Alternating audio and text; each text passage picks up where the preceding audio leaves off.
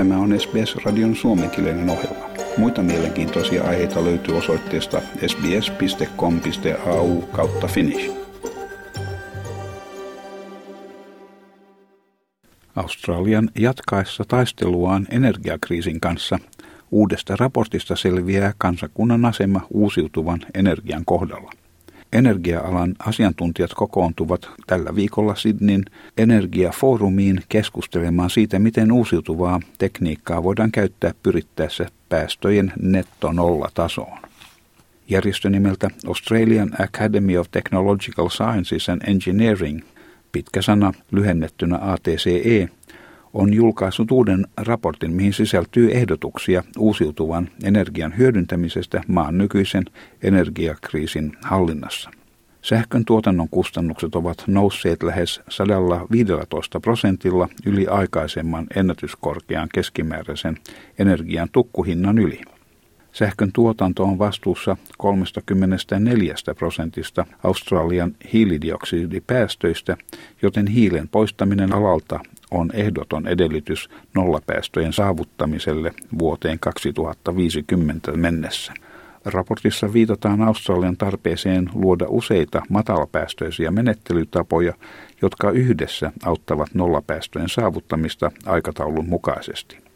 Puhuessaan ennen Sydneyn energiafoorumin käynnistymistä Australian Renewable Energy Agency Arena, lyhennettynä Arena, Entinen Arenan johtaja Catherine Woodthorpe sanoi, että COVID-19-pandemia ja Venäjän hyökkäys Ukrainaan alleviivaa monipuolisen ja joustavan energian jakelujärjestelmän tarpeellisuuden. The path to net zero requires a complete transformation of our energy systems. By deploying clean energy at the huge scale required to replace fossil fuel, we can eliminate nearly three quarters of global emissions and enhance global energy security. In Australia, it will also lead to cheaper and more reliable supply and pricing for onshore manufacturers as well as a potentially exportable resource. New South Wales Energy Corporation on osavaltion hallituksen uusiutuvan energian kehittelyä ohjaava virasto. Laitoksen neuvoa antavan lautakunnan jäsen Alex Vonhas sanoo maan energiakriisin johtuvan useasta syystä. Yksi näistä on hiilen ja kaasun hinnannousu johtuen Venäjän hyökkäyksestä Ukrainaan. Hän lisäsi, että tilannetta on pahentanut lukuisat viime aikojen sähkökatkokset johtuen vanhentuneista voimaloista, jotka ovat kiireellisten korjaustöiden tarpeessa. Hän kuitenkin kertoi uskovansa, että Australialla on käytössään tarvittava tekniikka tulevien kriisien välttämiseksi. Nyt on toimittava todella uudenaikaisen energiajärjestelmän luomiseksi. Siihen tarvitaan investointeja sekä monipuolista tekniikkaa. We must act now to lay the foundation of a truly modern energy system.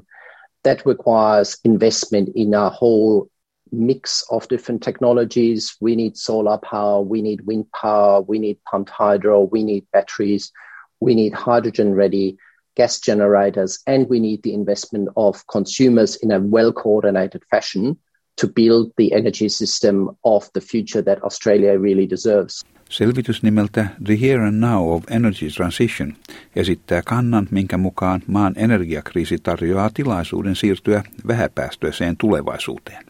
Jakeluverkostosta vastaavan Osgridin entinen toimitusjohtaja George Maltabarrow sanoi, että vuoteen 2050 mennessä saavutettavan netto-nollapäästöjen saavuttaminen edellyttää aurinko- ja tuulienergian käytön lisäämistä sekä jakeluverkoston laajentamista 10 000 kilometrillä. George Malta Barrow sanoi, että investoinnin saavuttamiseksi on varmistettava polttoaineiden hinta ja saatavuus ja että ilmastopolitiikka on liitettävä energiapolitiikkaan.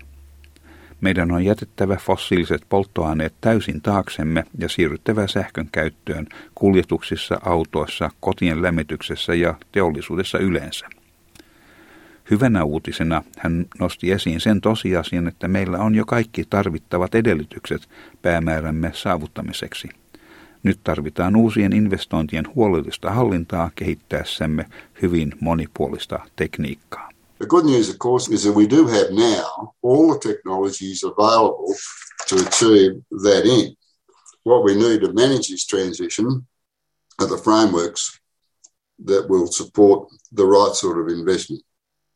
That includes investment in distributed energy resources, small scale solar, batteries, um, large scale solar and wind, and for, of course, firming capacity.